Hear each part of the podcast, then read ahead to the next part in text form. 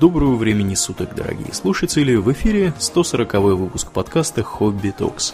С вами его постоянные ведущие Домнин и Ауралиен. Спасибо, Домнин.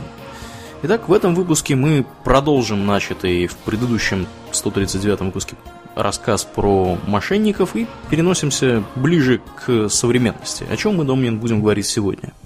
Мы будем говорить о мошенничестве, шарлатанстве и аферах новейшей эпохи в России.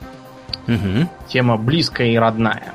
Угу. Э, вообще говоря, э, разгул мошенничества в России в этом, ну не в этом, в прошлом уже веке начался в 20-е годы. То есть в эпоху НЭПа. До этого была гражданская война и разруха, и любители до чужого добра обычно приобретали его с помощью э, господина Мосина. Угу. А вот когда начался НЭП и налетчиков немножко повыбили, вот тогда произошли просто там феерические аферы, там государство обували, и казенные деньги растрачивали, и, так сказать, э, простые люди тоже погорали регулярно. Вот можно вспомнить э, Ильфа Петровского гражданина Корейка, который на таких же мошенничествах скопил миллионы.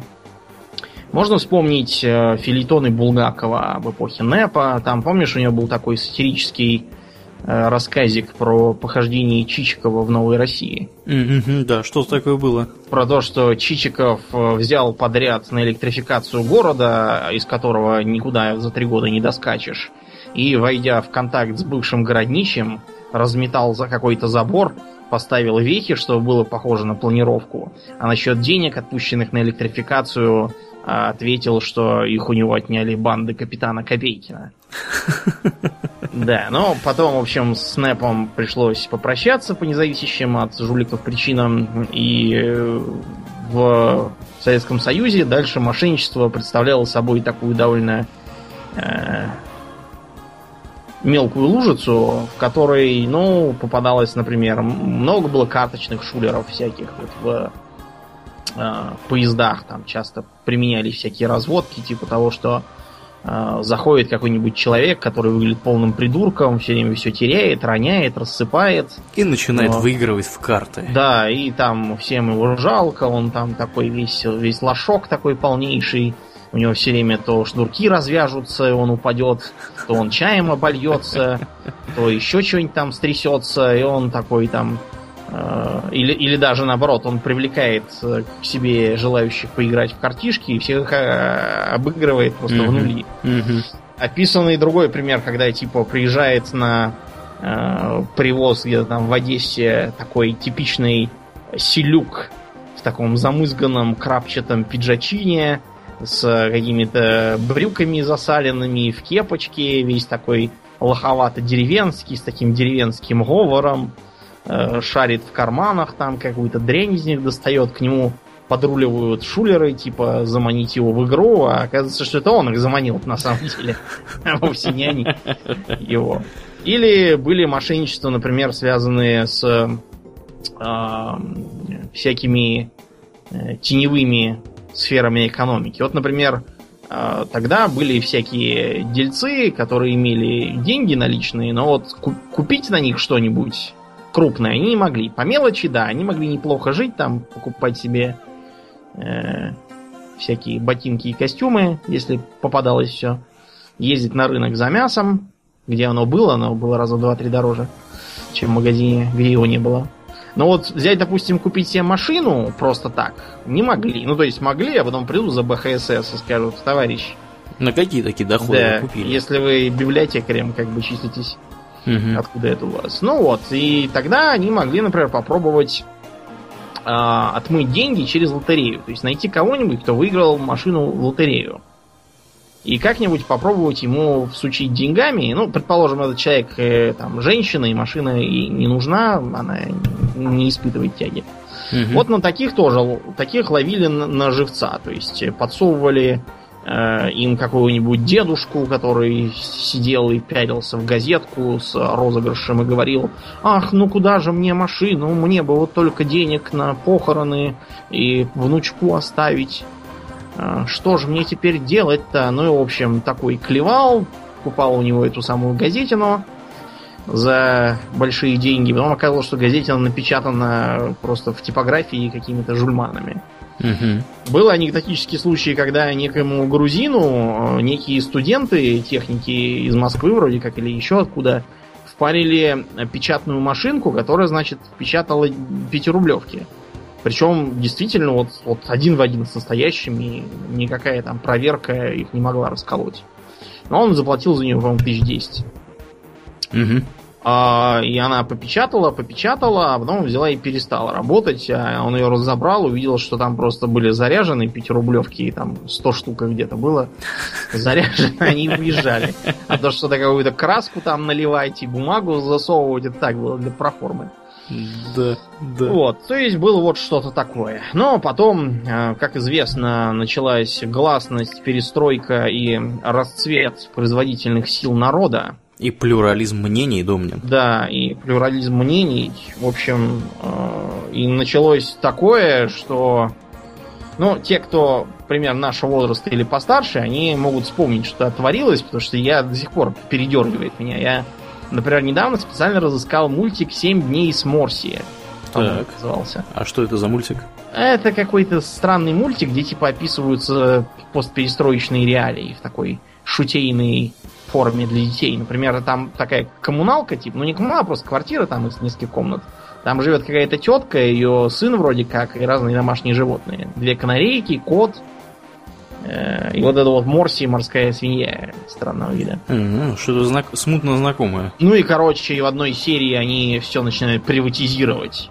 Морси приватизирует санузел, а мамка приватизирует телек, а кот приватизирует холодильник. И они начинают, типа, все это на товарно-денежной основе выставлять. А канарейки становятся бандитами и начинают прессовать кота. И вы знаете, тогда, когда я это смотрел, было очень весело. Вот я сейчас смотрю, мне не весело абсолютно. Я как бы ничего приятного не ощутил этого мультика, так что... Значит, во-первых, образовались всевозможные жульнические кооперативы. Они э, стали продавать какие-то немыслимые вещи. То есть такое бывало и раньше. Например, в 60-м году вроде как в Люберцах некие проходимцы впарили населению 12 тысяч поясов из трикотажа, заявив, что они что-то там помогают для здоровья. Из, шаб... из собачьей шерсти, может быть? Ну, как... я не знаю, из какой Как шерсти. Армен Джигарханян рекламировал? Или, может или быть. Там? Браслеты циркониевые еще. Да, циркониевые, были. но это уже поздняя эпоха. Ну да, да. А вот потом были, конечно, всякие народные целители в разных глухих местах обычно. Причем это, как правило, знаете, были такие целители. Там один, например, был сборщиком бутылок и в основном прописывал березовый деготь и слабительное. То есть, например, пришел, как пришла какая-нибудь бабка, говорит, а, и давление замучило, а он и слабительного. Вот тебе, бабуля. Да. А если спросят, зачем, он говорит, ну, что прослабила, чтобы она организма-то у нее бушевать перестала. Ну, а тут уже были настоящие кооперативы, которые всем впаривали э, немыслимые изобретения. Например, в Эстонию все ездили за некой жижей под названием АУ-8. АУ-8? Почему она АУ-8, я, честно говоря, не очень понимаю. Но она якобы лечила все болезни сразу. Значит, на ней... На, это такая была, знаешь, мутная жижа какая-то в бутылочках. И там было написано, что она содержит кости говяжьи, свиней и птиц, яйца кур, уток, гусей – солод, мед, прополис и сахар, сливки, сыр, творог и сгущенное молоко, различные фрукты и овощи, 3600 ферментов, 52 вида бактерий, в том числе из космоса. Холерного вибриона там, интересно, не было? В числе бактерий.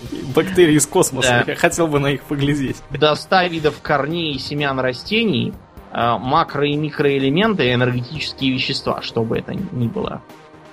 Вот. И все это, значит, основано на 40 открытиях и более чем 2000 изобретений. Ну, так, если знаешь, посчитать там изобретение колеса, там, гончарного дела. Вот, если так это высчитывать, тогда да, действительно. Вот. И это якобы всех лечило.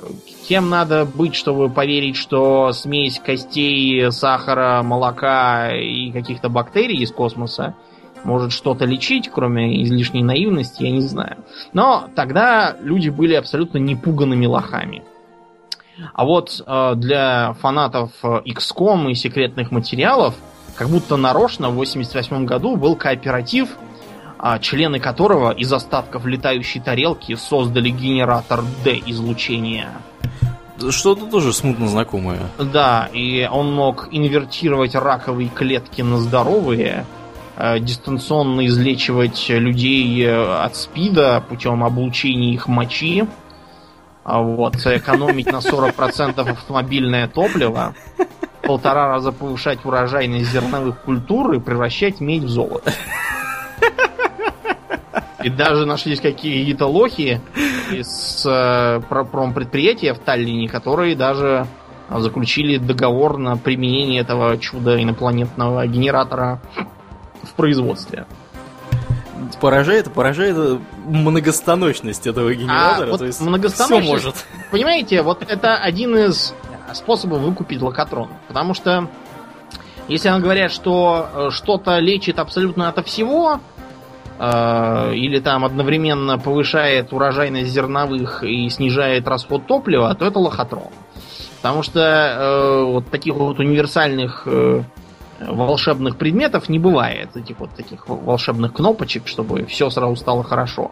Если вам говорят, что некий препарат помогает от всего, тут вариантов два. Либо он не помогает вообще и даже вредит, либо вот, например, эти граждане из Тенториума, которые на сетевом принципе впаривают всем э, какие-то белые пилюльки якобы из меда. Они говорят, что они оказывают общеукрепляющее, тонизирующее, э, противовоспалительное, дезинфицирующее, э, какое-то там еще воздействие. И вы знаете, мед действительно оказывает все это воздействие. Но, во-первых, в очень такой умеренной форме, да, медом вы рак не вылечите. Простуду медом, да, он поможет от простуды. А от, не знаю, дизентерии вряд ли он поможет. И э, спасти вас от болезни от всех он тоже не сможет. Ну и кроме того, непонятно, зачем покупать за бешеные деньги какие-то пилюльки у не пойми кого, если можно поехать на ярмарку, купить там ведро меду и жрать его хоть каждый день. Угу. Правда, потом придется искать какое-нибудь чудо-средство от диабета, в итоге. Но это, это уже будет другой вопрос. Генератор Ж какой-нибудь. Генератор Ж. Генератор жизни, я надеюсь, а не того, о чем я подумал. Не знаю, ну как придется. Из, из обломков там какого-нибудь лохнесского чудовища. Из обломков. Мне вспомнился старик Макгаки, это его чудовищный этот робот подводный. Да. В виде лохнесского чудовища. Вот есть только из такого. Да. Как раз да. только в Gravity Falls, наверное, такое и возможно. Ну и помимо оздоровительных и коммерческих появились бесконечные э, религиозные и псевдорелигиозные шоблы. Э, они появились как реакция на длительный, так сказать, государственный атеизм, потому что людям это надоело, они как маятник качнулись в другую сторону. У меня вот лежит книжка «Начало православия», где целое послесловие посвящено именно ругани в адрес вот этого всего. Э, там все сгребли в одну кучу, и йогу, и народных целителей, и всяких телевангелистов, и еще там кого-то, и барабашек, и НЛО, что все это бесы, и что все это неизвестно там, почему люди во все это верят. Ну, тут понятно, православная церковь думала, что вот сейчас им все разрешат, и они снова будут э, духовными лидерами. А то, что прошло уже много времени, они утратили хватку, и тут есть гораздо более резкие и деловитые товарищи. Угу. Вот это, этого они почему-то не учли, вот поэтому возмущались. Э, можно вспомнить э, всякие богородичные центры, какую-то Марию Деви Христос. Причем все это было, ну, под, под, одну, под копирку. А такая синкретическая религия, где сгребалось все на свете, начиная от православия, кончая всякими индийскими челмами. Мария Деви Христос, он полотенцем голову оборачивала, надевала банный халат и в таком виде фоткалась, типа, что она такая там Будда или я не знаю, кто она. Майтрия. А, и обязательно всем давалась какая-нибудь мантра. Например, у Богородичного центра это было завывание век святых, сила праведных, по-моему. У кришнаитов э, Хари Кришна, Хари Рама, Хари Смеха Панорама, Мгм. вот, и т.д. И, разумеется, надо было нести деньги, а если нет денег самому, то давай собирай пожертвования и привлекай новых членов. Да, Бей в барабаны, ходи. У нас, кстати, ты, ты будешь смеяться, в выходные ходят, Стокгольме, да? ходят, да, по центру, по Гамластану ходят, значит, такие вот наряженные в белые одежды, бритые товарищи, поют Хари Кришна, Хари Рамы, бьют в барабаны, в общем, так со стра- А, еще у них штандарт какой-то есть боевой, харугвь какая-то, как польская, как будто бы. Вот, вы знаете, мне кажется, что всякие варги и викернисы, или как его там звали, и, и прочие, они, они не тех сжигали и не на тех нападали. Надо было с топорами в рогатых шлемах кидаться на всех этих сумасшедших на улицах. Вот это было бы полезно да, для Ну, всех. ну, ну, ну, ты что, тут, тут толерантность, тут, тут можно им ходить, бить в барабаны. И идешь так вот, идешь где-нибудь по центру, слышишь, и слышишь уже, да, ага, все, надо сворачивать, а то сейчас придут навстречу тебе. Ну, так весело их послушать, да, идешь, весело, они в принципе. Ну, т- что мне нравится в кришнаитах, они, по крайней мере, такие позитивные. Да. Они всегда на позитиве. Я не знаю, может, они что-то употребляют, но они всегда на позитиве. А От них негативной никаких энергии не ощущается. Ходят, поют весело, все, там пляшут. Ну, вот босиком, кстати, по-моему, это делают они. Да. От большого, Ну, видимо, ума. Да, вот они у нас тоже появились, кришнаиты, тут же все стали о них рассказывать страшные сказки. У нас А, даже родственник есть был. Да, у нас есть родственник, да, он в то время действительно чем там обвешался, да, и собрался...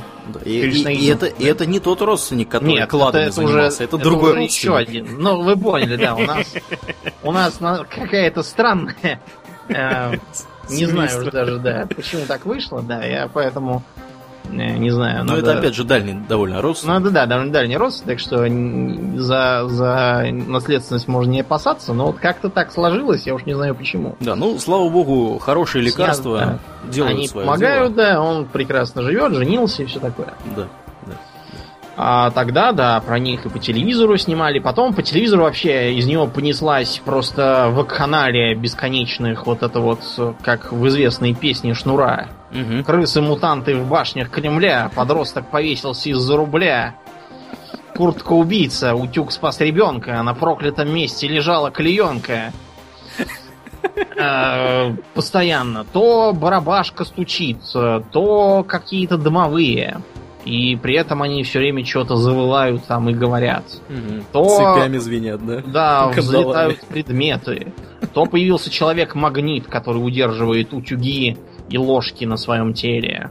То какие-то там очередные видящие локтями, пятками, задницами и чем угодно, только не глазами. Да.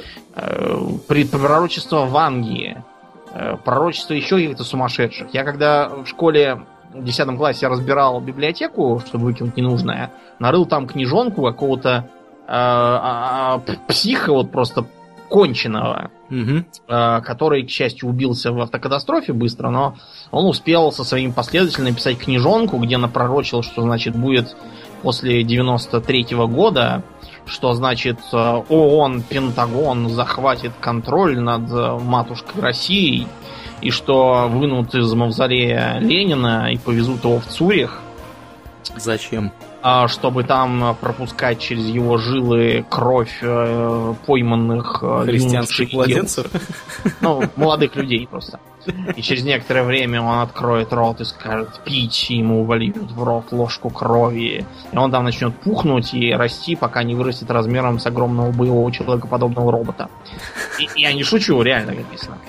Вот. вы, вы- этого не видите, но я сейчас Да, делаю да, да, да, фейспалм. И, и- и- а в Германии придет к власти четвертый рейх, Ага. а потом встанет, значит, Ленин и начнет всех жрать, и зара- заработают э, всякие вулканы, и, в общем, все, все умерли. Да, ну не И- книгами и телевизором едиными жили люди. Еще же в газетах писали всякую хинею, Домнин. Э, Про НЛО? дед воспо- воспитал бородатый краб. Про НЛО, да.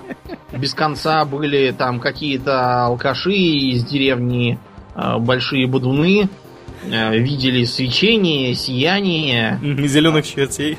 Да, зеленых чертей ловили. А в Кыштыме даже нашелся Карлик. целый карлик, да, который... Быстро э, видимо, откинул копыта. Да, сектоид, но он, видимо, да, не смог выжить в суровых условиях.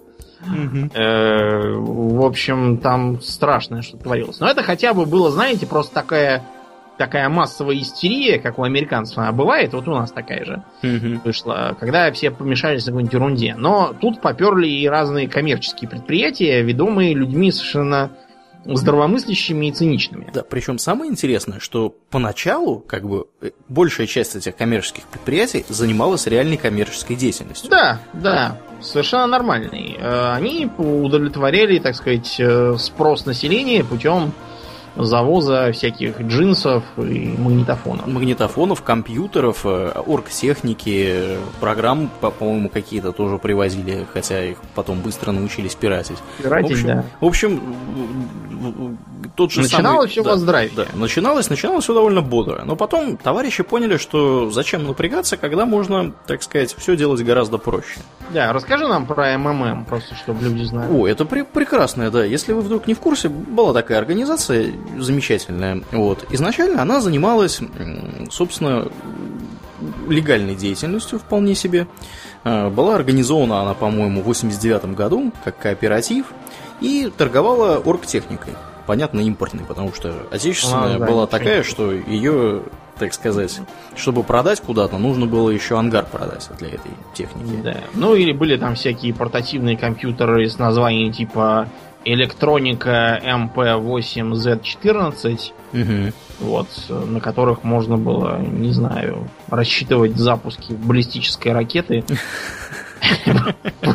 И больше ничего. Да, я помню, долгое время PlayStation нельзя было в Северную Корею продавать, чтобы они баллистические ракеты не могли на нем рассчитывать. Значит, но вот что-то я вижу, не помогло это все, потому что Ким Чен Ын взялся какие-то научные центры, бомбы устроил, и он уже... Мгм. Подлодка ракеты, уже да. какая-то у них затонула. Кстати, я тут узнал, что он тоже ходит в черной федоре периодически, как я. Да. Я, я вижу, я, я просто Я, я распространяю да- эту я даже не, не уже. з- не знаю, хорошо ли это или плохо. Ну, Нет, ходит, да. Я ви- видел несколько фоток его таких. Да, так вот этот самый МММ занимался сперва э, торговлей компьютерами, то есть ввозил в СССР компьютеры, комплектующие. Потом э, пошло-поехало, стал заниматься рекламой, биржевой деятельностью, организовывать конкурсы красоты, как ни странно. И когда началась приватизация, они вскочили, так сказать, в этот поезд. Вот. И дальше у них, Домнин, что вообще? Что, что, что, что началось? А дальше В 93-м началась торгов- году. Дальше началась торго... э, Они выпустили акции, и началась торговля акциями. Мгм. По примерно такому же принципу, как мы в прошлом подкасте рассказывали, было в начале 18 века с компанией Южных морей. Мгм. То есть, э, справедливости ради, это были не они одни, там еще разные были. По разным тоже оценкам, расскажем. примерно в это же время и позже, так сказать, вдохновившись примером вот этих товарищей, да, создавших Леню Голубкова и, и, и же с ними, было зарегистрировано, по-моему, 1700 организаций мошеннических по всему РСФСР слэш России, которые занимались вот такими вот делами. 1700, Домнин. Представляешь себе эту цифру? Я, я- мне не укладывается в голове просто. При этом обратите внимание, что вот про Леню Голубкова упомянул Аурлен, Мгм. тоже чистый феномен, потому что, да, тогда появилась реклама, конечно. Реклама для, для наших васюкинцев, она была чем-то таким, знаете, абсолютно э, абсолютно волшебным. Дивом невиданным. Да, дивом не видно. При том, что тогдашняя реклама представляла собой страшный ад, который даже современная э, и, и то кажется, знаете, очень приличным зрелищем.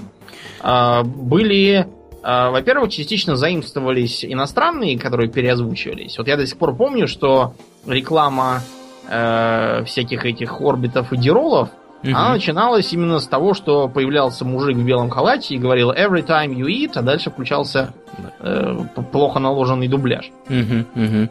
Вот это была иностранная. Но были и отечественные, например, знаменитая реклама вентиляторного завода. Вам пора и нам пора заключать договора. Ужас. Да, да, да, да, да, да, да. Справедливости ради, вот э, может кто-то из наших слушателей знаком с э, людьми, которые для э, современного нашего радио делают всякую рекламу. Например, для там радиоэнергии и других. А если кто-нибудь их знает, пожалуйста, передайте им, что, безусловно, одним из самых э, успешных и эффективных способов сделать текст интереснее и более запоминающимся являются рифмы. Но это не рифмы. Ну так вот. Э, и МММ она произвела, наверное, революцию в рекламе, потому что вместо тупого впаривания образов типа «Вау, там красивая баба что-то жует» и уже и иностранное слово в конце, и все уже как бы готова реклама.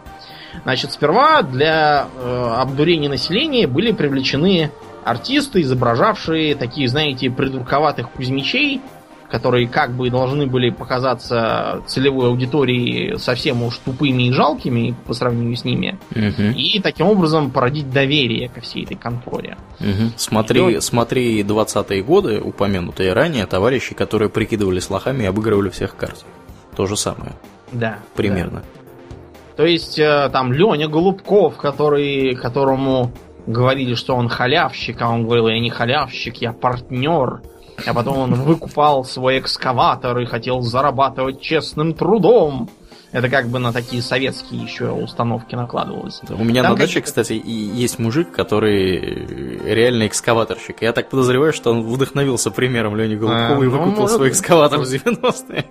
А потом случилось страшное. Дело в том, что как раз тогда на Россию повалили бесконечные мыльные сериалы из Латинской Америки. Угу. Первой была «Рабыня Изаура», а потом начались э, бесконечные э, Санта-Барбары. Я вот до сих пор, блин, никак не могу забыть э, всяких Крузов, Мейсонов и прочих оттуда. Да, Круз Кастилия. Да. да, потому что я целенаправленно ничего этого не смотрел.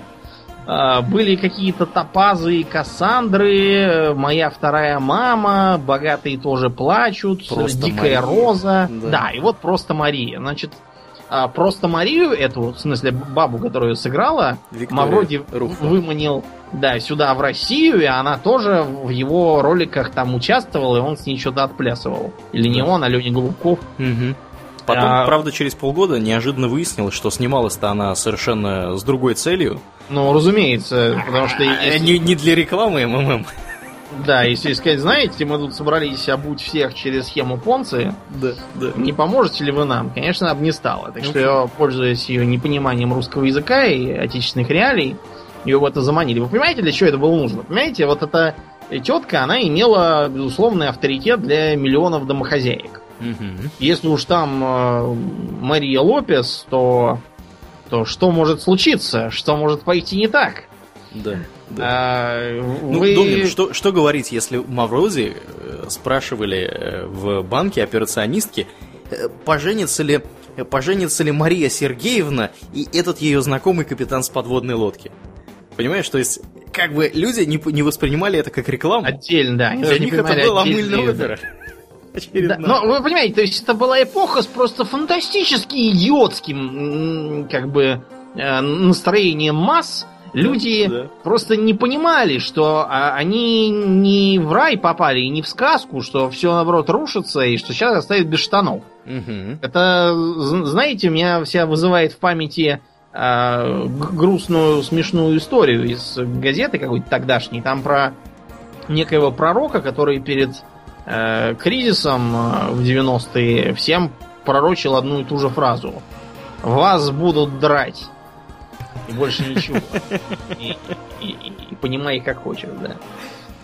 Ну и потом кончилось все тем, что что как бы начались претензии государства, акции заменили на билеты, угу. и отовсюду из каждого утюга уже понеслось про билеты.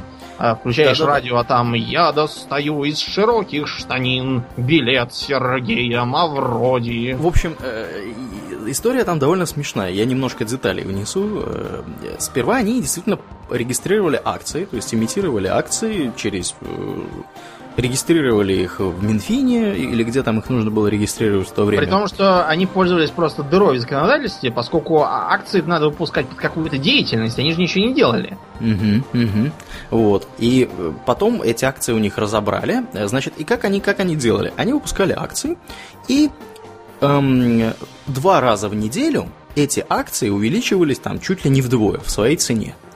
Вот. Естественно, народ повалил валом, э, акций стало не хватать, они захотели выпустить еще, но выпустить еще нельзя было, потому что они выпустили и так уже очень много этих самых акций. Тогда они зарегистрировали еще одну фирму, там какой-то MMM Invest или там MMM чего-то там, и выпустили акцию уже от имени этой фирмы, и проделали так вот несколько итераций. Потом и этого перестало хватать, потому что народ, народ просто попер, народ повалил.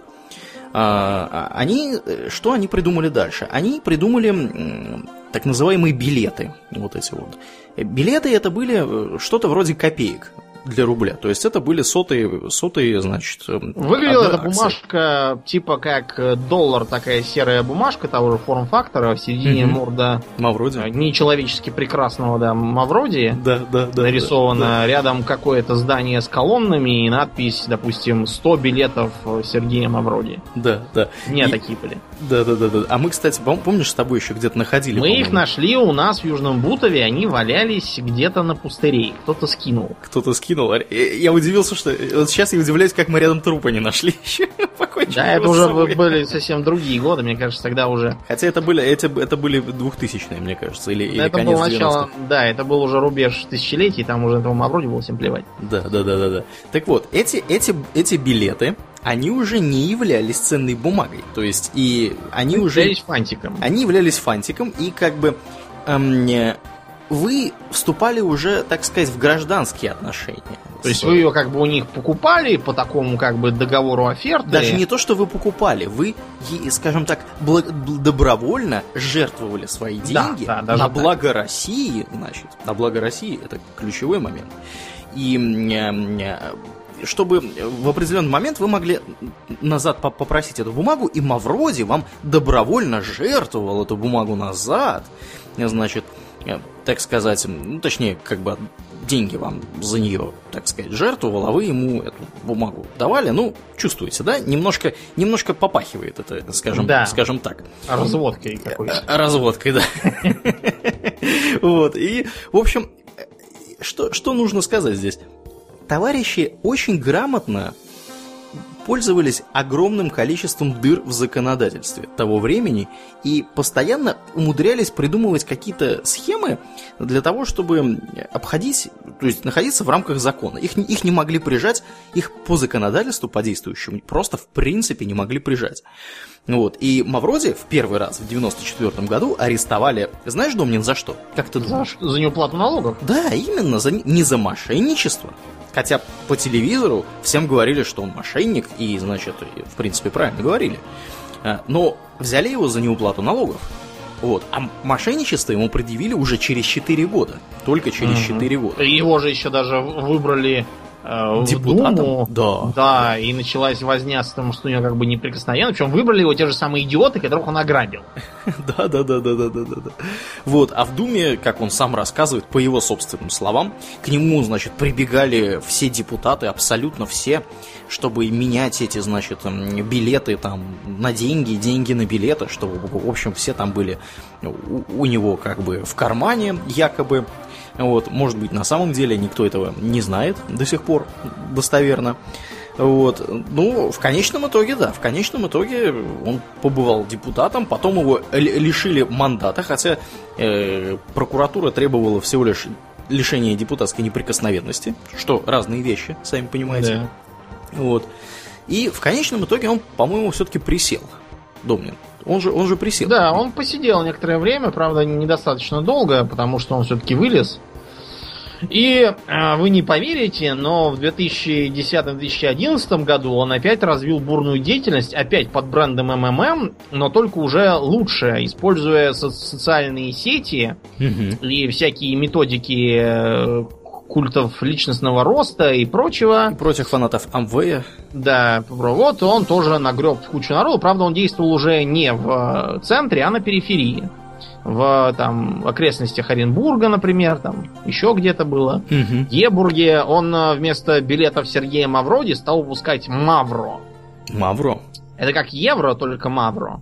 Ну, логично, да, да, да. И э, это как бы втолковывалось тем, что это будущее, и даже до сих пор есть какие-то сумасшедшие в интернете, которые э, соорудили вокруг него нечто вроде культа, и все молятся, что сейчас там что-то с ними будет. Ну, это пример, знаете, как э, с всякими идиотскими пи- пирамидальными компаниями, типа Сока Нони.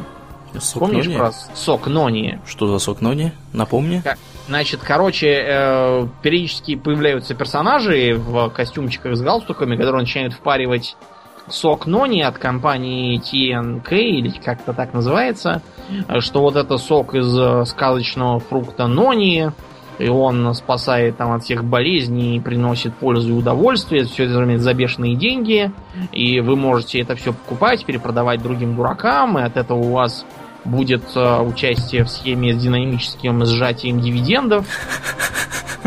Вы поняли, да, что, понимаете, это примерно как э, Да, да, да, да, да. дизельный двигатель на дивидендах. Ну Вот и главный аргумент, Домнин, какой у этих людей?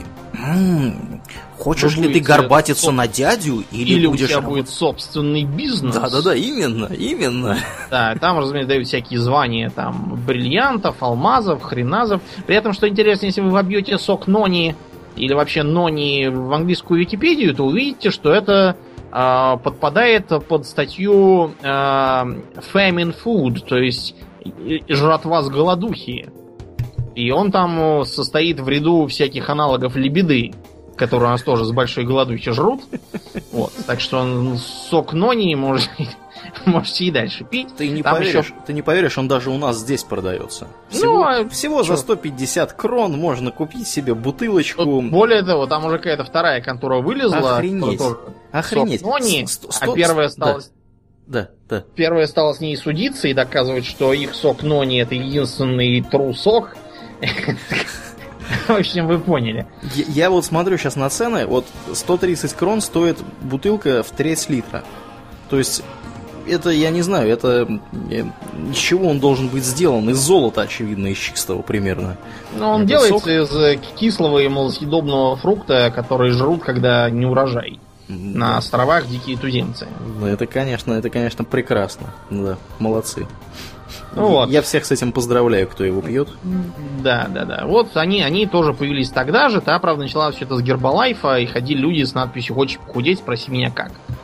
А э, разгадка проста, потому что тогда э, страна вступила на, на путь свободного рынка, и невидимая рука э, стала пилить заводы и продавать их на металлолом. А не вписавшиеся в рынок э, должны были сами как-то вылезать из этих проблем. Некоторые э, пошли по пути, так сказать, вольных купцов. Например, советские врачи и инженеры очень любили в курилках обсуждать, что вот в Америке человек с их образованием, он имел бы совсем другую жизнь. Мгм, Тот да. факт, что в Америке уборщика человек с их в Универе. происхождением э, жил бы и дальше в своем трейлер-парке и выращивал коноплю для дальнобоев, Да, да, э, да. как-то сказочно ускользал от э, приехавших из колхоза и ставших врачами и инженерами. Вот, они просто не знали, что в США это профессии элитарные, и стоит э, обучение таких денег, что даже если их на органы распатронить, все равно Да, не получится. и- Я смотрел замечательную... э, Ты не слышал такого про такого мужика Адама Кертиса? Британский, британский мужик снимает э, в содружестве, скажем так, с BBC, то есть, я не знаю, то ли BBC ему платит деньги за это. Ну, в общем, он как-то ассоциирован с BBC, хотя он не является BBC-шным, так сказать, работником. Он снимает документальные фильмы, очень хорошие. У него прям есть замечательный, замечательный документ, цикл э, фильмов про то, как наука да, и стремление к э, научному знанию, в общем-то, на самом деле при- приводили к парадоксально хреновому результату. И одним из, в одном из эпизодов он рассказывает про советских инженеров. То есть, как вот в 20-е годы, значит, были там, в, три- в начале 30-х бы- были инженеры царской России, вот, которые воспитали потом поколение советских инженеров, и они уже пошли-поехали, так сказать, и так далее. Вот. Ну, и, в общем, я просто вспомнил об этом, потому что это достаточно интересная э, такая вот документальная серия. Я рекомендую посмотреть тем, кто тем, кто может ее посмотреть, она, в принципе, есть везде, и в том числе на Ютубе можно ее глянуть. Mm-hmm. Или на Рутрекере, наверное, есть. Ну, я в этом уверен, да, и, скорее всего, даже переведена. Вот. Э, на самом деле, да, люди в то, в то время уезжали за границу, устраивались совершенно по-разному. Кто-то устраивался нормально, кто-то устраивался там, с высшим медицинским образованием, да, и с опытом работы психиатром, например. Я знаю человека, который в конечном итоге устроился работать массажистом, потому что он не, смог, не, не мог подтвердить свою квалификацию по тем или иным причинам. Что интересно, в России на роли массажистов сплошь и рядом можно было найти, например, какого-нибудь а, медика узбека. Не потому, что он плохой медик, да, и потому, что у него диплом не признается, у него диплом советский, и совершенно угу. нормально. Да. Просто он медик, допустим, не хирург, да, такой мог бы в Узбекистане очень хорошо жить. А он медик, допустим, я не знаю, какой-нибудь э, аллерголог там или я не Или знаю. спортивный медицинный врач, ЛФК. Да, то есть что-то такое, знаете, не очень востребованное, и в частную шарагу не затешишься. Угу, угу. А, а массаж вот... это это нормально, на этом можно ну, заработать. Да, вот они идут. Угу. Поэтому получается вот так. Ну, и также вот. с, инженерами и с учеными. Да. ну вот подряд. врачи, инженеры и академики, они стали ездить с баулами из стекловолокна в Турцию, покупать там джинсы и продавать здесь. Угу, так называемый угу. челночный бизнес. Угу. Страну тут же завалили потоки всякого, не знаю, какого по качеству отстоя. А вот особенно мы, как были детьми, мы это запомнили, потому что было что? Значит, во-первых, были э, э, бесконечные action figures, то есть то, что на Западе заменило оловянных солдатик, вот эти вот пластиковые фигурки черепашек ниндзя, а, да, да, да, да. всяких Бэтменов и тому подобное. Потом были роботы-трансформеры, у меня, например, была, э, был трансформер э, этот самый пожарная машина, к нему еще можно было купить несколько маленьких машинок, он с ними вместе собирался в большого робота. Вот это мне отец привез, правда, из-за границы, это я не здесь покупал, поэтому он не развалился, по-моему, до сих пор. А вот то, что продавалось здесь, оно, конечно, рассыпалось прямо в руках в детском mm-hmm. саду. У меня был, у меня был робот, который в истребитель умел собираться, mm-hmm. но он очень недолго умел в него собираться. Ну, да. да. Дальше он умел уже только разбираться, да. необратимо. Лишние детали там появлялись у него. Появилась куча кукол Барби, Синди, Хренди и так дальше. Тонны жвачки, а, в которых были фантики с машинами, Микки Маусом, Дональдом Даком и, самолетами. голыми бабами, я хотел сказать, но, ну ладно. Да, ну, ну, ну, ну да. Это, это, это было очень важно, да. Аль- аль- альбомы с наклейками, Домнин? Да, да, были альбомы с наклейками про Mortal Kombat, которым просто всех-то задрали, появились эти сотки всякие. Вот, все это везлось там по разным каналам из Китая тоннами. Но при этом, несмотря на то, что все население взялось торговать, поначалу у них, во-первых, э, часто еще не довсюду доезжали эти блага в кавычках цивилизации, а во-вторых, э, бывало так, что у людей просто, ну, по инерции остается такой вот э, э, рудимент, что ничего хорошего в магазинах купить нельзя, все надо доставать.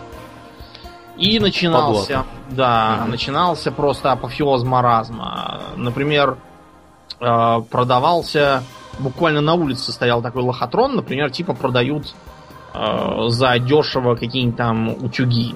При этом э, в основном в основном зарабатывали на чем? То, что ты такой подходишь и говоришь, ой, там я хочу утюг. А, тебе говорят, да, конечно, вот там цена такая, допустим, условно там 100 тысяч рублей предположим. Я уверен, что там это не совсем то, что тогда было, но просто. Тут же подрулит какой-то новый мужик, говорит, а я тоже хочу 100 тысяч. И говорит, а, тогда у нас аукцион. Кто из вас поставит больше, тот не только получит утюг, но и заберет деньги конкурента. А, нетрудно догадаться, что у конкурента деньги будут бесконечными, потому что как бы он просто заодно с аукционером и кончится тем, что вы все выложите и уйдете ни с чем. Мои бабушка и дедушка как-то раз пошли куда-то на рынок, и там наткнулись на похожую разводку. Там, короче, были, был такой экран, по которому бегают лошадки, типа на бегах. Надо ставить деньги. И вот, значит, бабушка поставила, ее лошадь победила, но э, внезапно э, одновременно пришла еще лошадь какого-то другого мужика, И надо было тоже ставить деньги, пока, пока не перебьешь его ставку. Ну, в общем, бабушка взялась ставить, ставить, а тут мой покойный дед Лева смотрит на этого мужика повнимательнее и видит, что он в шлепанцах на босу ногу, и в руках у него, короче, а, авоська с пустыми бутылками. И он такой говорит, что это какая-то рвань против меня все что-то ставит и ставит. Откуда у нее деньги? Схватил бабушку за руку, утащил оттуда, пока она все не просадила. Да, азартная бабушка, что сказать. Ну, да, это вот, конечно, потрясающе. Потом э, начались бесконечные аферы с хождением по домам и продажей всякого там, всяких потреб товаров. Вариантов было два. Поначалу прокатывал даже такой феерический момент, как, значит, составлялись типа по прескуранту списки заказов там на всякие припасы, выдавались деньги, получались расписки, и, значит, на следующие два дня приедет машина, и там по этим распискам будут выдавать. По понятной современному человеку логике никакая машина, конечно, не приезжала. Да, спойлер-алерт, не будут да. выдавать. В 92 году все такие, но, но как же так? Как жесток этот мир? Я не хочу в нем жить. Вариант номер два. При, приносили на дом, допустим, мешки с сахарным песком или банки с медом, причем за какую-то фантастически э, низкую цену, там вдвое ниже обычного. Оправдывалось тем, что это все краденое. Не, я не шучу, прямо говорили, это краденое, поэтому так дешево. Вы можете понять масштабы э, тогдашнего э, просто падения. Полного... Несуны, Нища, да, полнейшего. Значит, и оказывалось просто, что в мешке песок, он сахарный только где-то там на одну пятую сверху, а дальше простой песок. Правда, очень хороший. Да, можно использовать, например, чтобы цемент мешать в раствор. А мед, он тоже там на два пальца мед, а дальше какая-то дрянь просто такого же цвета. И через банку темную не видно. Вот. Потом так как многие люди вылетели с работы, они принялись искать себе новую занятость, и их, э, разумеется, стали всячески трудоустраивать. Трудоустройство получалось следующее. Значит, вариант первый. А, всех, э, всем предлагают поехать, э, допустим, на уборку цитрусовых в Грецию, где они заработают бешеные деньги. А при этом со всех надо за оформление визы там принести, допустим, по 50 тысяч рублей по тогдашним деньгам. Ну, вы поняли, да? Угу. Цитрусовые убирать будут другие, менее легковерные люди, а мошенники просто линялись деньгами. А, вариант номер два. Всех собирают, типа там работа очень хорошая, там насвистев а, что-нибудь в стиле требуется ничего не умеющий человек, возраст от 40 лет, э, оплата 100 тысяч долларов в секунду э, и все такое. Значит, прибегают толпы народу из безработных, э, заполняют анкеты, в которых, кстати, должно быть написано, допустим, какие у них жилищные условия и с кем они проживают. Угу. Потом все отправляются гулять, а граждан, которые проживают в одиночку в благоустроенных квартирах, берут на работу, а, после чего их э, очень быстро находят э, э, за городом на полигоне для отходов с проломленной башкой. Вот. А их квартиры по поддельным паспортам уже уплыли каким-то другим лохам. С квартирами тоже началось, э, потому что квартиры кто-то приватизировал, кто-то не приватизировал. С этой приватизацией тоже начались э, аферы бесконечные, э, с прописками, с продажами квартир, оставшихся от померших бабушек, дедушек. Например, многие, чтобы не платить налог за продажу, они просто подарственные эту квартиру передавали. Угу. И с этим постоянно выходили какие-нибудь неприятности. Например, покупаешь ты квартиру у какой-нибудь старой бабки, допустим, э, бабка тебе, тебя подписывает дарственную, там все такое, ты ей передаешь деньги, въезжаешь в хату. Потом приходит другая бабка говорит, что это ты въехал? Это моя хата. И оказывается, что это просто похожие бабки, и та, пользуясь тем, что в паспортах все бабки выглядят одинаково, взяла и подарила чужую хату. И при этом даже ей ничего как бы вчинить нельзя, ну подарила, но это как бы так, шутка. а денег никаких не видала в глаза. А, тогда еще э, было и другое. Например, продавалась квартира, э, которая, ну, не могла продаваться, потому что в ней там еще прописаны несовершеннолетние, но, в общем, сделка аннулируется. А возвращать деньги продавец не хочет. Говорит, а я их все потратил уже. И, пользуясь дурой в законе, с него можно было взимать эту сумму а, не более чем в 30% его зарплаты ежемесячно. То поверить, что так вы будете взимать еще... Да. А если он еще оказывался безработным? Безработный, то и вовсе да, с ним да, да. Не, не взимешь. Алименщик, судебных... безработный алименщик, Домнин, это да. идеальный человек. Никаких там судебных приставов тогда не было, и можно было творить, что хочешь. Ну и, наконец, совсем печальные истории, когда какой-нибудь э, старый алкаш э, получает у себя на пороге некоего бойкого гражданина, который ему говорит, что типа может помочь его финансовым, э, финансовому положению путем оптимизации его жилищных условий. И подписывает договор с ним, дает ему в аванс 100 долларов, дед тут же бежит радостно все это пропивать. Вот. Ну и потом оказывается, что он свою квартиру продал, а вместо нее, ну как не продал, а обменял а, на какую-нибудь хибару. При этом, как бы его, когда привозили эту хибару показывать, показывали не ее, а более приличный дом рядом с ней. И как бы показывали просто в ту сторону, чтобы он поглядел и тут же увозили. Вот. Э, дедов, которые начинали возбухать, обычно тут же били по башке и скидывали в болото. Вот, все остальные так там и подыхали.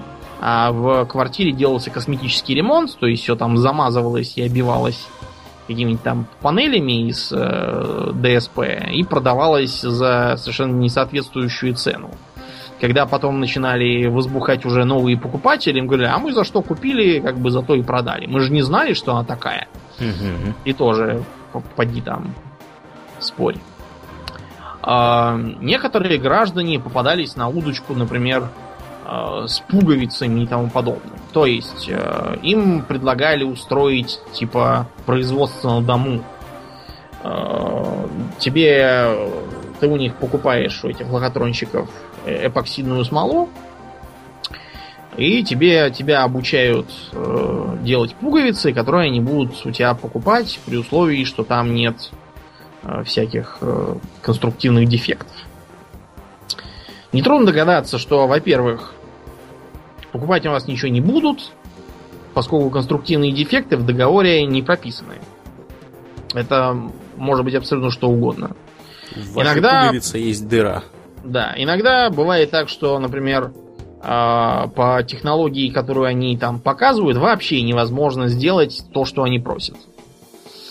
А, более современные, такое сейчас тоже есть, они а, подписывают договоры, вы им платите деньги за обучение. То есть вы обучаемые, они обучающие. И там написано, что в том числе возможно там приобретение продукции там по заказам угу. у обучаемого. Но, опять же, это совершенно не обязательно. Так что вы несете деньги за обучение, потом еще э, за покупку расходников, потом их у вас не примут, вы еще купите расходников, и так, пока вас наконец не посетит озарение. Да, еще вариантом этой схемы является, э, скажем так, поиск работы на рынке ценных бумаг. А, вы приходите в фирму, которая подала объявление, что вот ищем там биржового какого-нибудь аналитика. Знаю, аналитика или там, я не знаю, трейдера или еще кого-нибудь, дилера, маклера, там, неважно кого, человека, который должен что-то продавать и покупать на, значит, на рынке ценных бумаг, slash Форексе, slash, там, я не знаю, э, орехов с папуасами торговли, в общем, неважно чего. Главное, чтобы это был какой-то вот такой рынок. Чаще всего этим Форекс занимается в настоящее время. Ну и, кстати, много лет назад то же самое было абсолютно, схема одна и та же. Вот. И вам для того, чтобы начать работу, предлагается пройти обучение вот, и заплатить немножко денег за него. А потом, по результатам этого обучения, вам, возможно, предложат, если вы хорошо себя покажете, вам предложат, значит, вот эту позицию. Эм, примерно на середине обучения, ну даже не на середине обучения, а после того, как вы вносите деньги за это обучение, оказывается, что обучаться с вами будет еще 50 человек, и э, возьмут, наверное, одного или двух таких аналитиков, Вот, и вам нужно торговать, значит, и как бы понятный результат, я думаю, всем. Да, вы быстро проторгуете там все, да, а да. Форекс и, будет иметь свою марку. Да, и вам говорят, что извините, как бы не получилось. Ну, не да, вышло, не, да. Пацан к успеху шел, не получилось, не фартануло. Да. Следующий Угу, угу. А... И удивительно, что до сих пор все, вот эти фирмы, они существуют до сих пор. Это вполне себе но... Ну. легальный бизнес, то есть это у них все с юридической точки зрения очень четко, но преподносится это так, что вы как бы проходите обучение и, возможно, вас возьмут на работу. Не возьмут, не возьмут. Да. Даже Вообще с э, работами была еще такая фишка, но и сейчас местами есть, это появление так называемых кадровых агентств. Так. А, я имею в виду, я не говорю, что все кадровые агентства это зло, а наоборот. Я, например, свою первую работу нашел именно через кадровое агентство, по-моему, Анкор. Угу. И они меня вполне хорошо устроили, профессионально. То есть я прихожу, а, мне говорят, хорошо, вот у меня морская болезнь, а вы мне должны продать круиз на океанском лайнере. Ну, через пять минут на меня уже замахали руками, чтобы наконец уже замолчал, брал телефон, и адрес, и завтра был как бы уже на работе, потому что я так разошелся, что уже чуть ли не... Что и даже и жена купила, и теща, и дети. И уже чуть ли не деньги мне уже заплатили. Да-да-да. Shut up and take my money. Да, да. Ну, вполне нормальный агент, действительно, с меня ничего не брали, то есть они действительно берут небольшие деньги э, за аутсорс, чтобы не заводить своих HR, ну то есть заводить, но не перегружать их поиском бесконечным. Э, вот они меня в банк отправили, я там целый год нормально работал, все, все хорошо. А бывает наоборот, то есть, э, когда люди платят деньги, вот, а потом начинается имитация. То есть в договоре, который они подписаны, написано, что э, им там, допустим, составят помощь в составлении резюме, э, там, подбор вакансий и все такое. Но подбор это не значит, что их на него возьмут. Это не значит, что они ему реально понравятся. Это вообще ничего не значит, кроме того, что они что-то там пошарят, распечатают и всучат ему. Больше ничего. Угу. Ну и вот человек приходит, ему составляют резюме, при этом э, резюме пишется еще на куче языков, там, которые ему не нужны в любом случае. Он ими сами не владеет, какой смысл наниматься в иноязычные компании. Вот. И дальше вручают ему список вакансий. Потом как бы все. Э, примерно э, такого результата, только бесплатно, и можно добиться на обычной бирже труда. Я вот там как-то раз был, получил вакансии грузчиков, дворников и уборщиков, и больше туда никогда не ходил. А, вот. Ну, везет тебе, ты там был, а я не был ни разу. Даже не знаю, как она выглядит. Ну, и где она есть. Выглядит как Жек.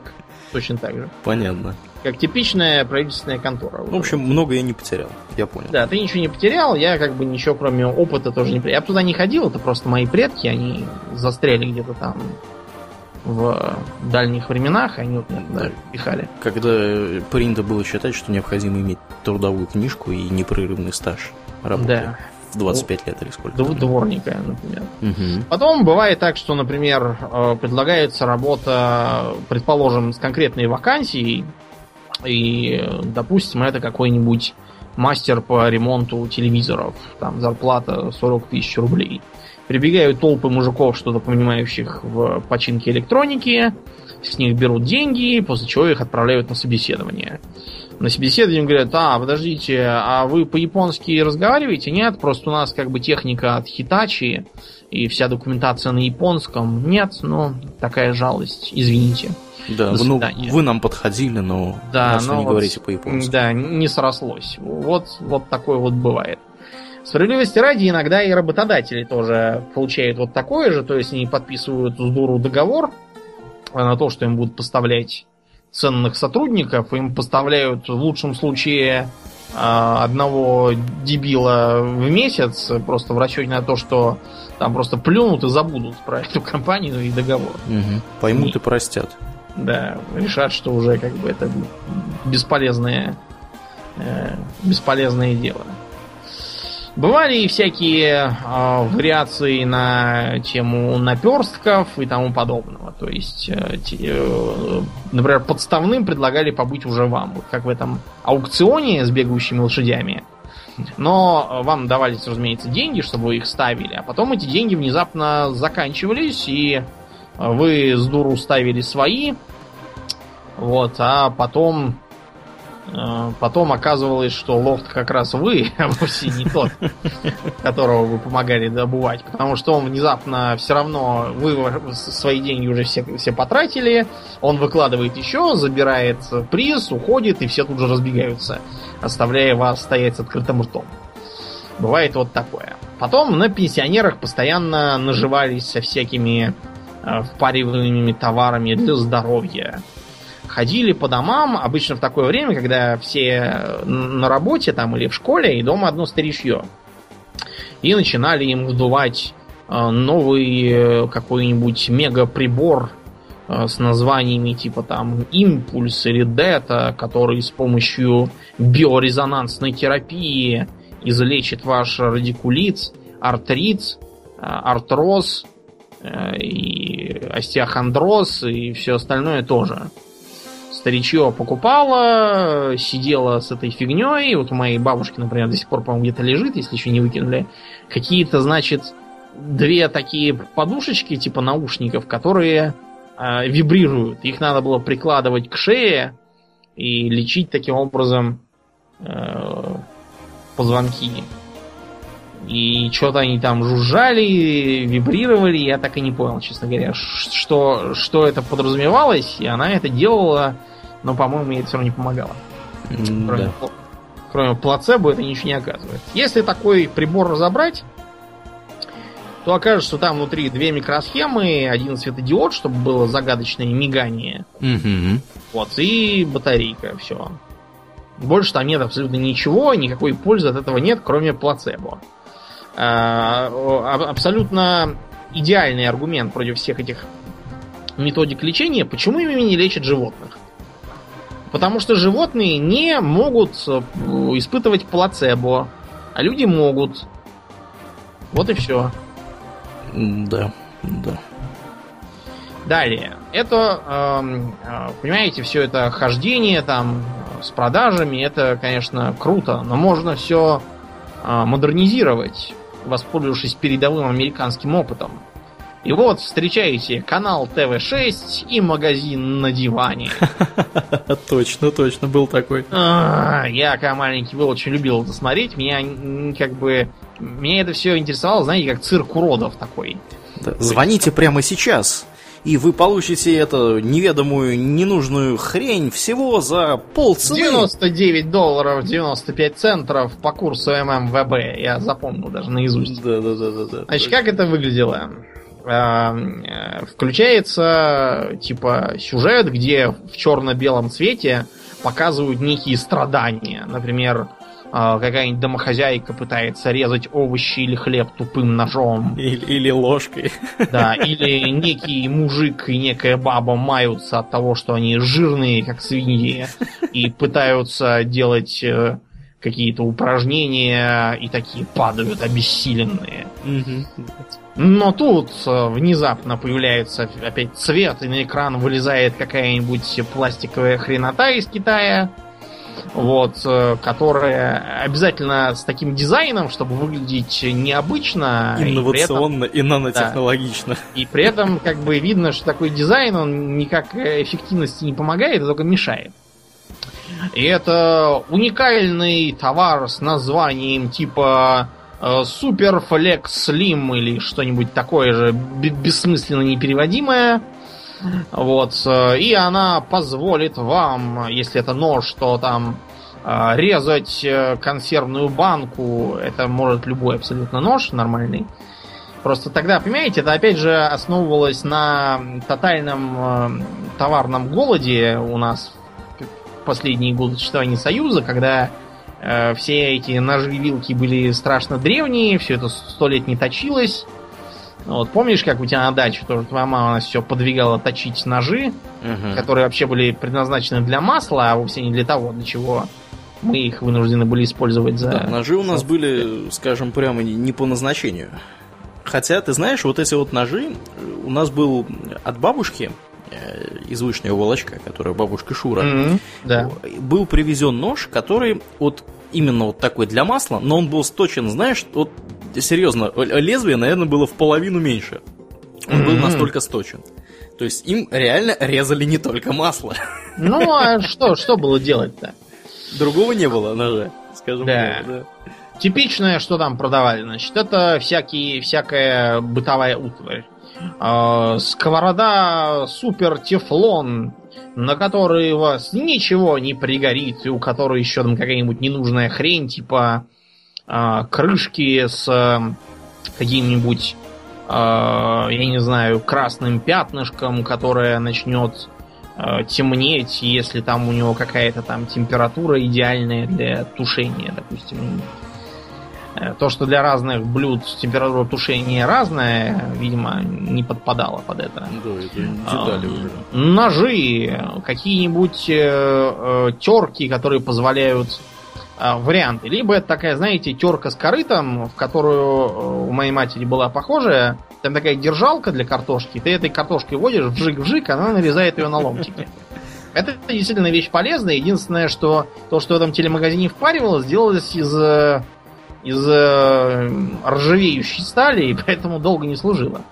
Э, Такие вещи действительно продаются. Я вот все такую порываюсь купить, но меня то жаба душит, то я думаю, да зачем? Все равно я картошку сейчас не ем, и так я ничего не покупаю. А, вариант номер два. Это какие-нибудь странные устройства для того, чтобы нарезать овощи фигурно. Например, чтобы картофелю нарезать спиралькой, там, или моркошку нарезать спиралькой, и таким образом украшать блюдо. Опять же, все это, по-моему, было еще в Советском Союзе. У меня даже две такие древние штуки лежали. Выглядели, конечно, топорно, но вообще-то делали ровно то же самое. Что это их... И, кроме того, они были как бы из нержавейки, а не из пластика, который все равно сломается. Потом э, там вот у меня до сих пор лежит э, Супер Чоппер. Супер Чоппер это такой, знаете, примитивный блендер э, на ручно, с ручным приводом. То есть у нормального блендера снизу моторчик, который вращает ножи, а тут надо было крутить за ручку и эти ножи вращать самому. Ежу понятно, что таким образом взбить можно, ну, не знаю, молочный коктейль, наверное, а что-нибудь типа капусты так нашинковать, и у тебя рука устанет быстрее. Проще ножом. Швабры, которые самовыжимаемые, или с какой-нибудь там мега тканью, которая чего-то там впитывает. Э, Какие-то утюги, пылесосы, которые все-все-все могут всасывать, чуть ли там не ртуть. Вот. э, И таким образом избавят вас от хлопот по хозяйству. Вот, все это... А, ну еще, разумеется, разные тренажеры. Значит, да, да, да, да, да, да. тренажеры, причем, что интересно, практически все для избавления от пуза. Мгм. Видимо, это все по принципу американцев, когда у которых действительно с, с- с животами неприятность, там обычно устраивался целый балаган. Собиралась э, целая, я не знаю, аудитория, и там режиссер ходил и говорил, там, у нас у всех есть животы, да, все такие, да. А вот э, суперфлекс, и, значит, показывают нечто, типа, вот у меня лежит где-то, по-моему, выкинули, а, э, похожее, знаете, на гастрофет. То есть греческий арбалет тяжелый, который упирался вместо приклада в брюхо. Почему он гастр, да? А, вот примерно то же самое, надо как бы на себя это тянуть, а он будет упираться в живот, и там как бы эспандер. То есть это по сути просто эспандер, который упирают в живот. Якобы он позволяет за какие-то там кратчайшие сроки избавиться от пуза и обрести кубики. То, что избавиться от пуза и обрести кубики можно одним путем, если скинуть сало, э, путем, во-первых, ограничения рациона, а во-вторых, э, ежедневных желательно кардионагрузок. Вот, например, курьером наймитесь и поживите на 15 тысяч в месяц. Да. У вас будут сразу и кубики. У те- и- У тебя, хочешь сказать, были кубики? Нет, но факт то, что я просто... Ты их хитро прятал под, под пивом. Нет, а я, с, с меня просто штаны начали сваливаться, которые как бы которые были впритык. Я потому что целый день бегал, а питался я чашкой риса и бутербродами с э, фальшивой ветчиной в течение дня. Больше ничем. Я очень быстро сбросил вес. Это было Э, полезным опытом, скажем так. Эх, да, да, да. А потом еще была же хрень, помнишь, такая электрическая, для тех, кто вообще ленивый а, да, и ничего тех, делать кто, не хочет. Кто даже вообще, да, даже, даже и в брюхе ничего упирать не в состоянии, просто такие электроды прицеплялись к пузу и прочим местам, угу, а, угу. показывались какие-то спортсмены-атлеты, которые якобы с ними сидят, и у них что-то под ними подергивается. Было, да. конечно, видно, что... Накачали себе кубики, бицуху, да, да, да. таким образом, очевидно. На самом деле, вот такое применяется в больницах, чтобы у всяких коматозных не атрофировались чертям руки-ноги. Но не атрофировались и как бы накачались, это разные вещи. Кроме того, в больницах все это стоит несколько больше, чем э, в э, телемагазинах. Потом были какие-то странные тренажеры типа для для бега. Там доказывалось, что традиционная беговая дорожка вредна для коленей, но если вы жирный, за 100 кг, конечно, вредна. Про похудеете, потому что бегаете. Ну, это на самом деле действительно не только для, для жирных и людей с избыточным весом. Бег, скажем так, более травматичен, чем ходьба. Поэтому ходьба считается более выгодным, более выгодной стратегией для сжигания веса. То есть бег это, это отдельная тема. Если вам нравится бегать, если вы получаете удовольствие от этого. И... Не получаем. Вот, тогда да, бегайте на здоровье, ну, следите за коленями. Вот, а как бы, если вы хотите более качественно сжигать жир, пожалуйста, ходите. Это, это такой вот действительно есть такое дело, да. Но беговые дорожки, да, они были. Ну, в общем, да, и там предлагалась какая-то странная фигня, напоминающая, знаете, что какие-то два маятника. Так, а как они? Параллельных. Надо было, значит, встать так двумя ногами в эти маятники и вперед-назад водить ногами, как будто вы идете. Якобы это чем-то было лучше, чем то есть, по сути, можно таким образом просто ходить по улице. То есть, может... это, это не эллиптический тренажер, нет, я правильно понимаю? Нет, нет, просто встал в эти и взад-вперед водишь ногами. Он без, без сопротивления, там, без, ага. без, без всего. Просто Прекрасно. дрыгать Прекрасно. ногами и все. М- мощно, мощно. Да, вот. Ну и да, действительно, все это. А, причем впарил все это как? Значит, обязательно говорилось, что, во-первых, там. Но и это еще не все. А, помимо этого, мы предлагаем вам еще вот этот прекрасный набор сковородок. Ну, просто они покупали набор сковородок в Китае. Одну из них впаривали как главный продукт, а все остальное как типа подарок. Угу. Вот. А, и кроме того, позвоните прямо сейчас, и вы получите еще вот эту вот а, ложку для гуталина, которая вам позволит, и все таким бравурным тоном. Ну и дальше там все стоило либо 49 долларов 95 центов за что-нибудь маленькое, 99 долларов за большое и 199 долларов э, и, и выше за все эти тренажеры.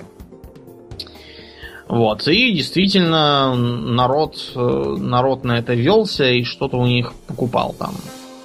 При этом производились еще какие-то дикого вида испытания, например, для якобы накачавшего себе живот с помощью этого странного агрегата. Значит, э, делалось как? Приводилась слониха, э, мужик ложился на землю и как бы говорил, что типа вот его живот способен выдержать даже ногу слона. Разумеется, наступать слоном на мужика никто не собирался, потом еще будешь компенсации платить его семье. А вместо этого делалось как? Была длинная доска, середина клалась на э, мужику на живот, э, на один конец груза, а на другой наступала слониха. И типа все такие, а, как это круто. По-моему, это не круто, это тупо просто. Да уж. Да уж. И, наконец, а, совершенно феерическим было то, что а, телемагазинщики постоянно а, а, ругали всякие э, товары, которые, которые типа их предложение заменяло. Что интересно, на позиции ругаемых постепенно оказывалось то, что они впаривали два месяца назад. То есть, например, сперва они продавали этот самый для пуза агрегат в форме арбалета, а потом они уже вместо этого стали делать, знаете, как что? Как противоугонное устройство на машинах-то было. Ну, которое цепляется за руль за педаль газа там или как вариант за рычаг передач. Вот примерно такое надо было, значит, сесть на стул, э, зацепить его за бедра, а э, второй конец у вас был под подбородком, вы держите руками, должны были так нагибаться и разгибаться. Потом уже и он тоже оказался плохой. Назывался он, по-моему, Easy Flex, если я ничего не путаю. И появился какой-то агрегат, чтобы ложиться э, в такую раму, э, вставлять голову и руки, и плечи, и э, поднимать корпус. Потом и это тоже стало нехорошо, потому что к этой раме еще приделали снизу для ног держалку, чтобы их поставить вертикально. Короче, все это стоило столько, что можно было купить э, в спортзал абонементы и ходить туда. И все было бы как бы гораздо лучше и полезнее. Чем захламлять квартиру кучей бесполезного барахла. Да, да. Ну и, разумеется, здоровье, лечение и все такое. А, завелось огромное количество всяких э, целителей, лечебных центров и чего-то там еще. Э, все это никуда не делось, оно до сих пор есть, просто они стараются немножко быть поаккуратнее. Особенно после истории с господином Гробовым. Угу, угу. Помнишь про Гробового? Да, который воскрешал всех. Или собирался, да. по крайней мере, обещал всех воскресить. Ну, ему да. же не дали, как, как Мавроди не дали всем заплатить бабки. Ну вот, правительство испортило обедню и все испортило. Ну вот, а также и Горбауму, я так подозреваю, не дали воскресить, правда? Да, это все, это все как бы виноваты, виноваты злодеи, а сам-то он был молодец. Значит, э, чего только э, чего только не было. Вот сейчас, например, не так давно изловили бога Кузю. Он образовал целую секту имени себя, действовала она с конца 90-х. Бог Кузя это такой, знаете, кричащий пример.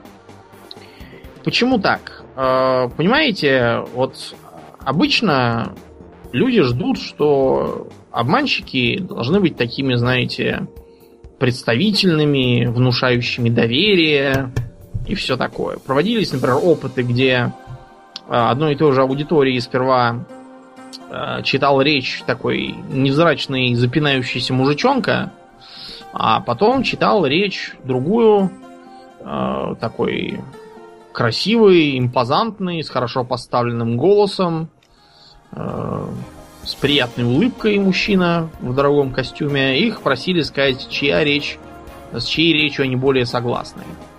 Э, все, разумеется, сказали, что с речью номер два, а тогда им сказали, что это речь полная чепуха с точки зрения логики. А вот первый мужик как раз говорил дело. Просто потому, что он не очень хорошо выглядел, ему не поверили. Поверили тому, кто нес чепуху откровенную. Но вот что мне непонятно, исходя из этой стратегии, так это э, количество потрясающе тупых, э, вот просто грязнейшим образом невежественных э, всяких псевдоцелителей и лидеров сект, которые несут откровенный маразм, и при этом ничего никто не спорит. У них толпы поклонников. При этом даже более того, я слыхал о таком случае, когда проводился съезд всех этих целителей, и там один из них, он был э, полнейший циник, э, потешался над своими последователями, говорил, что они полные идиоты, э, всякие смешные истории про них рассказывал. И он опустилось несколько теток, целительниц, которые были из числа реально верящих во все это. Которые действительно думали, что ничего там целят. И э, если потом посмотреть, то окажется, что у этих искренне верующих довольно ограниченное паство. А вот у циничных жуликов как раз все наоборот. Почему? От чего? Фиг разберет. Ну вот примеры.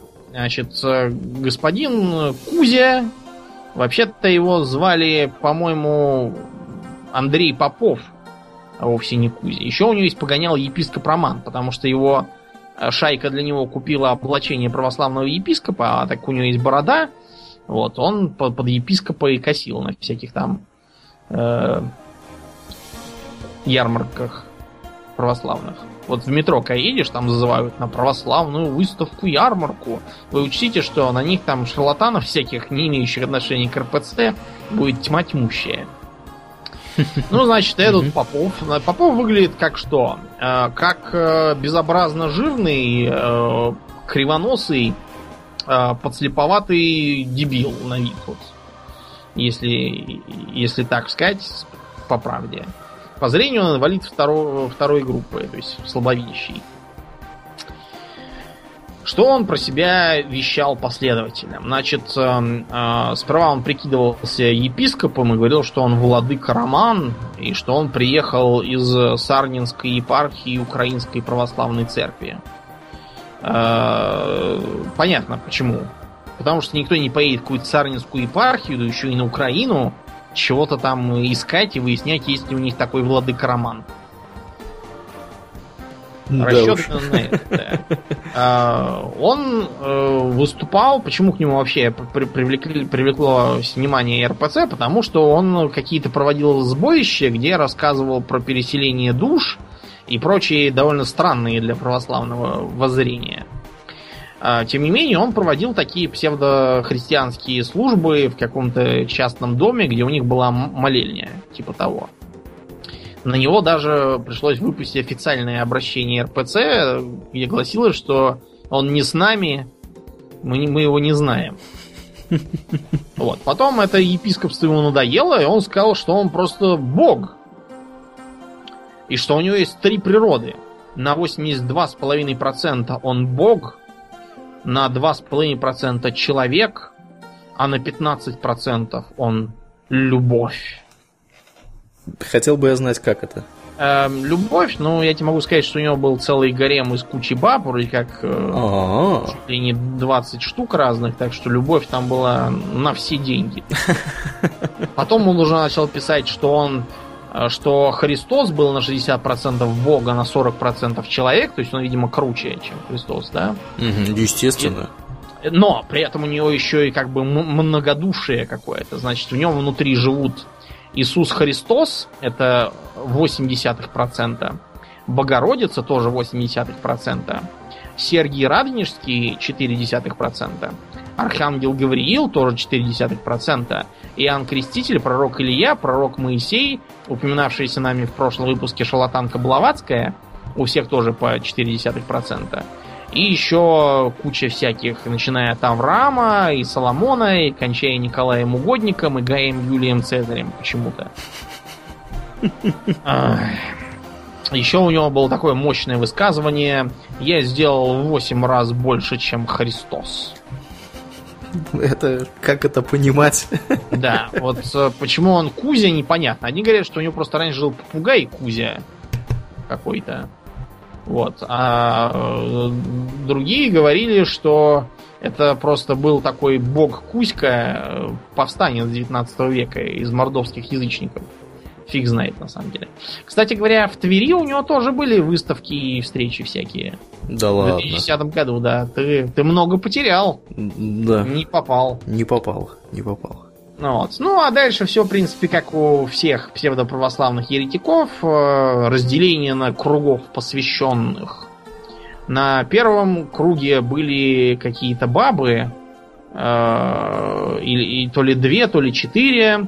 На втором была его главная помощница, тоже, подозреваю, постельная, носившая звание воскресник. Третий круг это апостолы. И там тоже, если бабы, то все тоже с ним в постель должен ложиться. Вот. А дальше идут субботники. Как нетрудно догадаться по их названию, это те, кто как раз ходит по выставкам и там собирает бабки. А бабы оттуда, они как бы с ним еще не спят, э, пока они не докажут свою э, ценность. Так что им еще надо постараться, чтобы попасть в гарем. Вот. Пятый круг людей это те, кто еще не знает о божественности бога Кузия. А шестой круг — это мы с тобой, Аурлиен. Те, кто активно отрицает его божественность? Да, да. Мы называемся демонами, овощами и даже почему-то огурцами. Очень обидно, Домнин. Да, огурцы, а не хотя бы апельсины. Я, я чувствую себя оскорбленным. Да, да. Ну и, в общем, мы должны быть в аду, как рассказывал он, и нас можно обманывать, и Господь за это не накажет. И можно уничтожать физически. Например, когда умирал кто-то из родственников, ну, разумеется, родственников абсолютно отрицательно относившихся к тому, что их э, какая-нибудь там дочь или сестра пошла спать с жирным косорылым дебилом, Мгм. потому что он изволите видеть бог. Значит, и надо было рассказывать, если кто-то умер из родни, и все начинали прыгать, хохотать и хлопать в ладоши. Вот. И он говорил, что он может навести какую-то мега-порчу, э, чтобы убить по, на расстоянии, э, который, и, значит, это самое проклятие называется шариком. Почему? Мне это, ну, я не знаю, мне кажется, это как, это что-то из Льюиса Кэрролла. Воркалось, хливки, шарики швырялись по мове, Да. и хрюкотали зелюки, как мюмзики в траве, я уж не помню.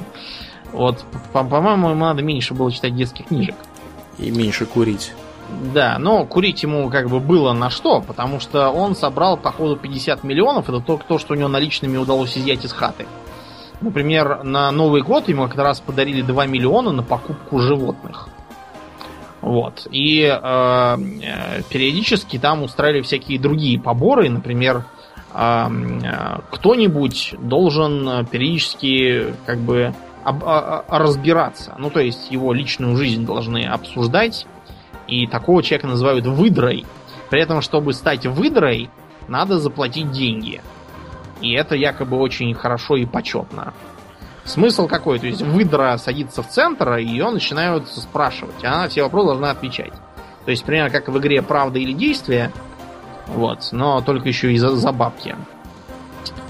Вот. И а, обычно смысл сводился к чему? К тому, что разбирались всякие там семейные неурядицы, после чего Кузя начинал втирать, что это все потому, что там демоны и огурцы, которые должны быть в аду, и надо, значит, их э, их бросить, переехать к Кузе и поступить к нему в анальное рабство, видимо. И еще там, еще там э, постоянно всех лупили плетьми и ремнями какими-то, материли, э, ругали, э, морили голодом э, и э, говорили, что надо умерщвлять кровь, э, и что Кузя это судья, учитель и Господь это второстепенное, а главное, что он судья. Понимаете, это не вариант Христа. Это мой вариант, намного сильнее и намного круче. Я пришел судить. У меня миссия такая. Миссия выполнена, Кузя. Теперь судить, правда, будут тебя, но это не так уж важно. Короче, наконец его изловили за мошенничество, забрали кучу бабок, всяких странных редких животных, типа змей, и, разумеется, нашли кучу детского порно почему-то. Внезапно. Да, я, это как-то, видимо, просто как бы за компанию уже. Да, да, да, да, да, Зачем да. ему детское порно, если он все равно ничего не видит? Непонятно. Ну вот, это вот такой вариант. Э, Есть и другие, например, вот на радио России можно было раньше, я надеюсь, сейчас уже нельзя, услышать про мага Андрея Ясного, который там где-то 2-3 минуты эфира выкупал и говорил, что типа э, он может избавить все человечество от психологического и мистического негатива. Как это все работало? Вот, например, звонит ему какая-нибудь бабка и говорит, что типа вот у меня там болезни всякие одолевают. Номер, разумеется, 8800, то есть платный. И после этого он начинает названивать, потому что он обязательно берет мобильный и начинает названивать. И говорит, что надо обязательно купить кристалл слеза младенца, который привезут специально из Израиля по большому блату. Стартовая цена 70 тысяч рублей, но так как вы женщина пожилая, то для вас первая процедура будет стоить 35 тысяч рублей, а сам кристалл всего 20 тысяч. Вот, Даром, если- то есть, фактически. Безвозмездно, то есть даром. Мгм. Если упираться и не брать ничего этого, он начнет говорить, что вот, вы смотрите, без этого кристалла скоро ваш мир рухнет и все пойдет прахом. И лишь я один могу все это исправить. И т.д. и т.п. Ну, в общем, он обычно специализируется на бабках. которым он морочит голову и вытягивает из них деньги, которые у них там на похороны. А вот. Бывают и целые э, шарлатанские центры движений и секты. Вот был, например, такой шарлатан Левашов. Если вы погуглите Левашова, Левашова, то вы увидите безобразно просто ожиревшего, да не знаю какой меры, пожилого гражданина. И догадаетесь, от чего он в первую очередь предлагал исцелить? От алкоголизма? От ожирения. От ожирения? Ой, да, да, извините, извините. Но вы Был понимаете, да, то есть э, вам предлагают исцелить от ожирения человек, который, который, я не знаю, уже как ходит, которого просто уже надо как барона Харконнена поддерживать антигравитацией. Может быть, он катается? Катается. Ну, как, перекатывается, как колобок, да. Ну, может быть, да. Он рассказывал, что он, оказывается, сверхчеловек, вот, и что он там э, какие-то мега силы имеет, и уменьшил радиацию в Чернобыле, и несколько раз силой мысли останавливал пожары и землетрясения, и был женат на какой-то потерянной принцессе э, из рода Дераганов французских, о чем мне рассказал ее кузен Дераган Бриссак. Никакого Дераган Бриссак, разумеется, в генеалогии Дераганов нету. Я уж не говорю о том, что во Франции уже полтора, полторы сотни лет нету никаких принцев, их давно уже разогнали всех. Так что можно быть хоть Дороганом, хоть Балаганом, это никакой роли не, сыграет. Не сыграет. К счастью, Левашов э, все-таки подох уже, наконец, видимо, ожирение свело в могилу, так что он уже может быть списан со счетов. Но вот не так давно изловили его коллегу, врачевательницу Надежду Антоненко. Не может или, быть. Или Антоненко. От чего же она врачевала? Да, это всего. Значит, смотри. А, а, у таких граждан у них всегда приводятся рассказы всяких исцеленных. Например, какая-то Татьяна Ивановна Р. Э, из Брянска и Мария Иосифовна, Иосифовна Г. Они избавились от всяких болезней, стали бодрыми и активными. Еще они, очевидно, избавились от изрядной суммы денег. Да, это, это верно. Но э, бывает и покруче. Например, в Воронежскую область якобы какая-то Елена Кривоспицкая прошла через пять операций. Ей удалили придатки, селезенку, часть кишечника и, видимо, часть головного мозга тоже. Э, потому что, э, э попив месяц заряженную энергиями Антоненко водой, э, все удаленные органы... Отросли заново? Придатка, да, селезенка и кишечник отросли заново, а через два месяца она забеременела, и у нее уже есть 11-летний сын Михаил. Это прекрасно. Мозги, правда, я так понимаю, все-таки не установили. Не отросли заново, да? Да, удаленные. Значит, проводятся всякие семинары. Э, поначалу она, правда, крутилась вокруг церквей и пыталась там э, устраивать свою агентурную агентурную цепь, так сказать, сеть, вернее, извините. Значит, э, в церквях уже знают про, этот, про этот ее центр, и там уже просто святую инквизицию готовы организовать. Например, на э, воротах храмов уже вывешивают фотографии агитаторов и подписывают осторожно, не общаться, опасно. Угу, угу. Ну. Как выглядят семинары? Значит, сходятся в основном мрачные, изможденные тетки, обычно с дочерьми или реже сыновьями. Вот, все одеты по православному дресс-коду. Платок и юбка в пол. Значит, и все принесли банки с водой и подсолнечным маслом, чтобы это все заряжать за бабки тоже.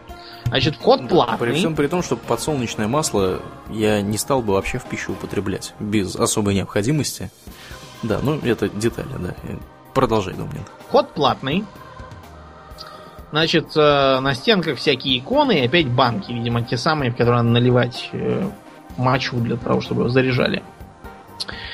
Ну и приходит эта самая Антоненко, разумеется, профессор, академик и врач каждый раз разных направлений. И ни одной академии она академик. Да. Больше чем уверен. Да, Академии, Российской Академии Естественных Наук, я больше чем уверен. И там самое место. Значит, она э, для этого надевает э, белый халат медсестры, который продается на каждом углу. Вот. И какой-то платочек, который повязывает, типа, как в церкви.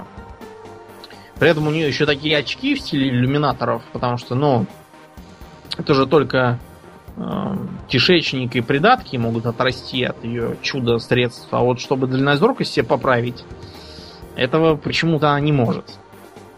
Первым делом выступают уже как бы исцеленные пациенты и начинают рассказывать, как они выздоровели от, от рака. А периодически, кроме ракового корпуса, попадаются и вообще уже, мне кажется, больные шизофренией, которых надо изолировать от общества.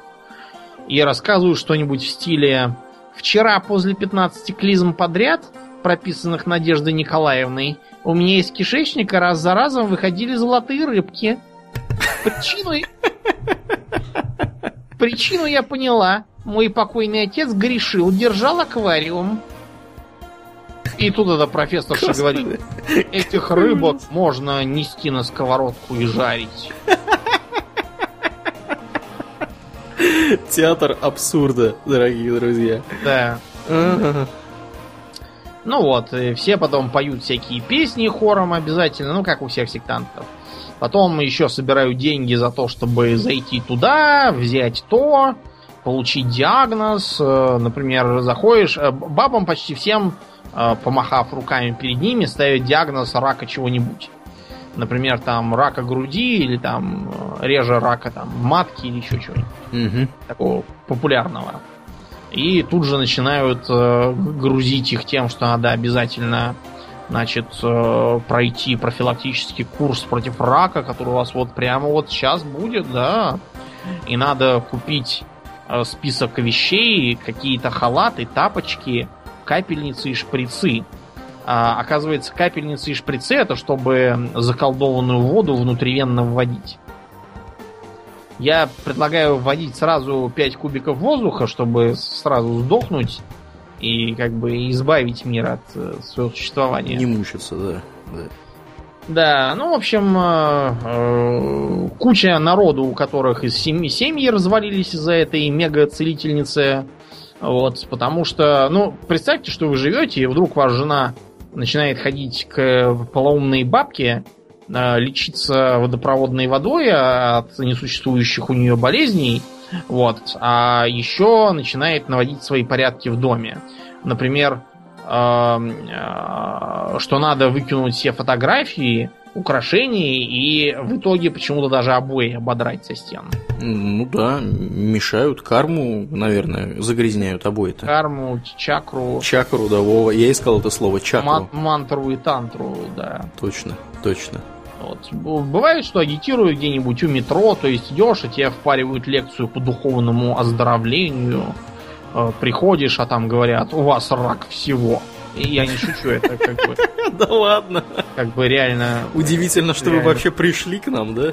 Да, как вы дошли вообще. Дошли до нас. Но это хорошо, что вы дошли, потому что теперь вы в надежных руках. Э, всего за небольшую сумму мы из излечим вас от, от рака всего. Ну вот, да, вот так это и действует. Потом э, можно иногда, по крайней мере, раньше было, сейчас это уже вроде как придушили, когда, скажем, журналистка приходит к какому-нибудь магу и начинает типа говорить, вот там у меня племянница, у нее сейчас что-то трудный период, она там не слушает родителей. Ну, короче, все, что делают подростки, как обычно.